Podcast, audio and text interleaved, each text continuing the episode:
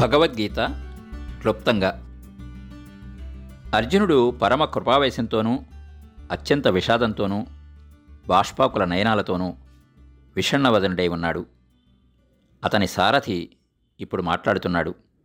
పార్థసారథి. అతని మాటలు దివ్య మాధుర్యాన్ని వెదజల్లుతున్నాయి.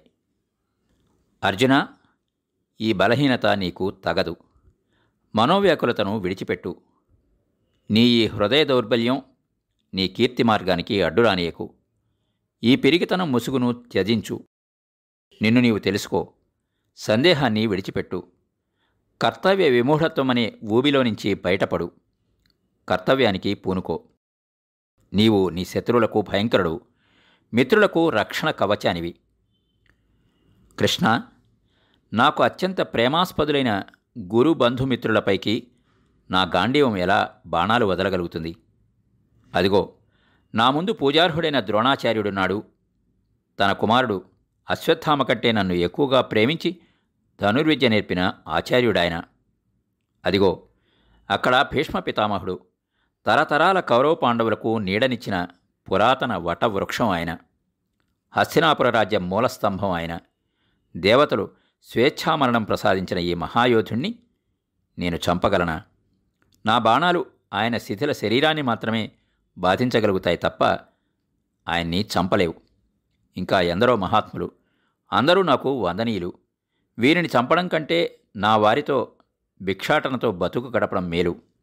మాకు వ్యతిరేకంగా ఆయుధం పట్టిన వీరితో సహజీవనం మేలు. కలలలో వారి మృతాత్మలను చూసి భయంతో బాధతో జీవనం గడపలేను. ఒకవైపున చెలరేగుతున్న దావాగ్ని మరోవైపున అగాధ సముద్రం ఒకవైపున విశ్వాసం మరోవైపున అవిశ్వాసం. వీటి నడుమ ఇరుక్కుపోయాను. ధర్మ విమూఢుణ్ణి అయాను ఓ వాసుదేవ నా మనస్సును శరీరాన్ని కూడా ఏదో అగ్ని దహించి వేస్తూ ఉన్నది. నిన్నే శరణజొచ్చాను నీవే దిక్కు అన్నాడు. అలా అంటూ అర్జునుడు ఇక యుద్ధం చేయను అన్నాడు. అవాక్కై కూర్చుండిపోయాడు. కలకలా నవ్వి కృష్ణుడు ఇలా అంటున్నాడు. నీకు తెలియని విషయం గురించి నీవు విచారిస్తున్నావు. నీ మాటల్లో వివేకం లేదు. వివేకైన వాడు చావు బతుకులకు విచారించడు. నీవు కానీ నేను కాని మరెవరు కానీ శాశ్వతంగా అదృశ్యమైపోరు. నీవు కేవలం మట్టిళ్ళు గురించే మాట్లాడుతున్నావు. శరీరం ఆత్మనివాసానికి మట్టిల్లు మాత్రమే. శరీరం ఒక పంజరం మాత్రమే. బాల్యం యవ్వనం వృద్ధాప్యం శరీరానికే. ఆత్మ శాశ్వతం. అది శరీరాలు మారుస్తూ ఉంటుంది. ఒక ఇంటిలో అద్దెకుండే గృహస్థు ఇల్లు మార్చినట్టే ఇది కూడా. అందువల్ల జ్ఞాని పాత ఇంటి నుండి వెళ్ళిపోయేటప్పుడు విచారించడు కన్నీరు కార్చడు. ఈ శరీరానికి ఉండే స్వల్పకాల జీవితమే మనుష్యుల్ని బాధిస్తుంది. ఎండ చలి వసంతం ఆకురాలు కాలం ఆరోగ్యం అనారోగ్యం ప్రశంస నింద ఈ శరీరానికి మాత్రమే. మనలోని ఆత్మ వీటన్నిటికీ అతీతం. ఆకాశంలోని అజ్ఞాన నేత్రం భూమి మీద జరిగే అన్నిటినీ చూస్తూనే వాటికి అతీతంగా ఉంటుంది. అందువల్ల దుఃఖాన్ని సుఖాన్ని ఒకే విధంగా భావించు. పద్మం నీటిపై ఉంటుంది. కానీ నీటితో తడవనట్లే మనిషి సుఖదుఖాలకు అతీతంగా ఉండాలి. జ్ఞాని మాత్రమే ఆత్మను దానిపై కప్పి ఉన్న వస్త్రాన్ని మాయను సత్యాన్ని విత్తనాన్ని చెట్టుని ఇరుసును చక్రాన్ని వేరు చేసి చూడగలడు. ప్రతి మనిషిలోని ఆత్మ అనశ్వరమైనది. అన్ని సముద్రాలు ఇంకిపోయినా సూర్యచంద్ర తారకులు అదృశ్యమైపోయినా మహోన్నత హిమాలయాలు లోయలలోకి కుంగిపోయినా గాలి వీచకపోయినా చైతన్యమే ఆగిపోయినా దివ్యమైన ఆత్మ గాజుపాత్రలో వెలుగుతున్న దీపంలాగా శూన్యంలో కాంతులీనుతూనే ఉంటుంది. ఈ ఆత్మను ఛేదించలేరు దహించలేరు అణచలేరు. ఇది శరీరం వెలుపలి భాగం. దీనికి ఆది లేదు కాబట్టి అంతం కూడా లేదు. ఇసుక తిన్నెల మీద కాలం తన మొదటి అడుగు వేయకముందే అది ఇక్కడున్నది. సముద్రపు లోతుల్లో తొలి చేప ఆవిర్భవించకముందే అది ఇక్కడ ఉన్నది అందువల్ల మట్టి ఇల్లు కూలిపోతే కూలిపోని గుండె కొట్టుకోవడం ఆగిపోతే ఆగిపోని. ఎందుకంటే మనలోని వెలుగు ఎప్పటికీ అదృశ్యం కాదు. అర్జున లే మేలుకో. ధర్మం కోసం యుద్ధం చేయి. యుద్ధం చేయడం వల్ల నీవు కోల్పోయేదేమీ లేదు. సంపాదించేదే తప్ప. విజయోత్సాహంతో ఓ నేను వాణ్ణి వధించాను అని గర్వించేవాడు ఓ నన్ను చంపేశాడు అని ఏడ్చేవాడు ఇద్దరూ అవివేకులే. వీళ్ళు నీడను పట్టుకోవడానికి ప్రయత్నించే వాళ్ళలాంటి వాళ్ళు. ఆత్మ చావదు చంపదు. దానికి పుట్టుక లేదు కాబట్టి చావు లేదు. అది మొదలు తుది లేని పుస్తకం లాంటిది. ఆద్యంతాలు కేవలం భ్రాంతి మాత్రమే. శరీరాన్ని కాల్చి బూడిద చేయవచ్చు కానీ మృత్యువు ఆత్మని తాకలేదు. శరీరానికి మృత్యు అంటే ఏమిటో నేనిప్పుడు నీకు చెప్తాను. మనిషి తాను రాత్రి ధరించిన వస్త్రాలను విడిచి ఉదయం కొత్త వస్త్రాలను ధరిస్తాడు. అట్లాగే ఆత్మ మృత్యు అనే రాత్రి ధరించిన వస్త్రాలను విడిచి నూతన వస్త్రాలతో మరునాటి ఉదయం మేల్కొంటుంది. అందుకే మళ్ళీ చెప్తున్నాను. ఈ బాణాలు గదలు ఆత్మను నాశనం చేయలేవు. ఏ అగ్ని దాన్ని దహించలేదు. ఏ నీళ్ళు దాన్ని తడపలేవు. ఇది ఊహించరానిది చూడలేనిది వినరానిది అవ్యక్తమైనది. అమర్త్యం అచ్ఛేద్యం అచంచలం అచింత్యం. కుశాగ్రబుద్ధులైన వారికి తెలిసిన ఆత్మస్వరూపం ఇది. ఇదంతా తెలుసుకుని కూడా ఇంకా దుఃఖిస్తావా? ఇప్పుడే చనిపోయిన వ్యక్తి ఒక నవజాత శిశురూపం తీసుకున్నాడని తెలిసినప్పుడు అతని మరణానికి నీవు చింతిస్తావా? అతని ఆత్మ జీవించే ఉంది మరో రూపంలో మరో పేరుతో. మరి అది దుఃఖించవలసిన సందర్భమా? ఇది చెట్టుపై నుండి రాలిన విత్తనం వంటిది. అది మరో మొక్కగా ఉద్భవిస్తుంది. మృత్యురాత్రి అరుణోదయంగా పునర్జన్మనెత్తడం మళ్ళీ సూర్యోదయం సూర్యాస్తమయంలోకి పరిణమించడం ఈ చక్రంలో విచ్ఛిన్నత ఎక్కడున్నది? జీవిత చక్రం నిరంతరం తిరుగుతూ ఉంటే దానిలో కేవలం ఒక భాగంపైనే దృష్టి కేంద్రీకరించడం ఎందుకు? అర్జున గుర్తుపెట్టుకో. మన పుట్టుక ఊహించింది కాదు. మరణం చెప్పినట్లు వచ్చేది కాదు. ఈ రెండింటి మధ్య మనిషి అవగాహనతో పరిపక్వం చెందుతాడు. అటువంటి అవగాహనే జ్ఞాని అయిన వాడి మనస్సుకి చిహ్నం. అతని మనస్సు పాచికపై అంకెలన్నిటినీ ఒకటిగానే చూడగలుగుతుంది. ఆత్మ అద్భుతం దుర్గ్రాహ్యం అసాధారణం అగాధం అవర్ణనీయం అనూహ్యం. అనేక పొరలు కలిగిన ఈ ఆత్మకు కంటికి చెవికి అతీతమైనది. ఓ అర్జున ఈ జన్మచక్రానికి ఆవల చూడు. ఈ జీవిత నాటకంలో నీ పాత్ర నిర్వహించు. ధర్మయుద్ధంలో మునిగి నీ మనస్సును నిరాశ నిస్పృహలకు లోను చేస్తావెందుకు? తాను కోరుకోనటువంటి ఇటువంటి యుద్ధంలో పోరాడి రావాల్సి రావడం ఆ యోధిని అదృష్టం. మానసిక దౌర్బల్యంతో వివేకం పోగొట్టుకుని కర్తవ్య విముఖుడివైతే నీ నిజటి మీద అపకీర్తి మచ్చపడుతుంది. పిరికివాడివని నిందిస్తారు. రాబోయే తరాల వారు నీవు నీ వంశానికి అప్రతిష్ట తెచ్చావని అంటారు. ఈ అపకీర్తి కంటే మరణం మేలు. నీవు యుద్ధం చేయకుండా వెనుదిరిగితే యోధులంతా నీవు కౌరవులతో పోరాడలేని అసమర్థుడివి అంటారు. నిన్ను దూషిస్తారు. నీ చుట్టూ అవమానకరమైన వెక్కిరించే గొంతులు వినడం కంటే హీనం ఏముంటుంది? అర్జున ఎలా అయినా విజయం నీదే. ఈ పవిత్ర యుద్ధంలో మరణించావా? స్వర్గం లభిస్తుంది. విజయుడివయ్యావా? యుధిష్ఠిరునికి వైభవం సంపాదిస్తావు. కాబట్టి పాండవ శ్రేష్ఠుడా గాంధీవం ఎక్కుపెట్టు. సుఖమో దుఃఖమో విజయమో పరాజయమో లాభమో నష్టమో నీకు అనవసరం. కుంతీకుమార గుర్తుంచుకో. ముక్తికి రాజమార్గం ఒక్కటే. వంకరటింకర అడ్డదారులు లేవు. కొందరు వేద పండితులున్నారు. వారు అర్థం కంటే అక్షరానికి ప్రాధాన్యం ఇస్తారు. తమ వ్యక్తిగత లక్ష్యానికి అనుగుణంగా వ్యాఖ్యానిస్తారు. వాళ్ళు చెప్పే విషయాలు సత్యాలకి తమ అనుయాయులకు వారి పుణ్యకార్యాల ఫలాలనిస్తాయని కర్మకాండ ద్వారా సంపద ప్రతిష్ట ఔన్నత్యం కలుగుతాయని చెప్పుకుంటారు.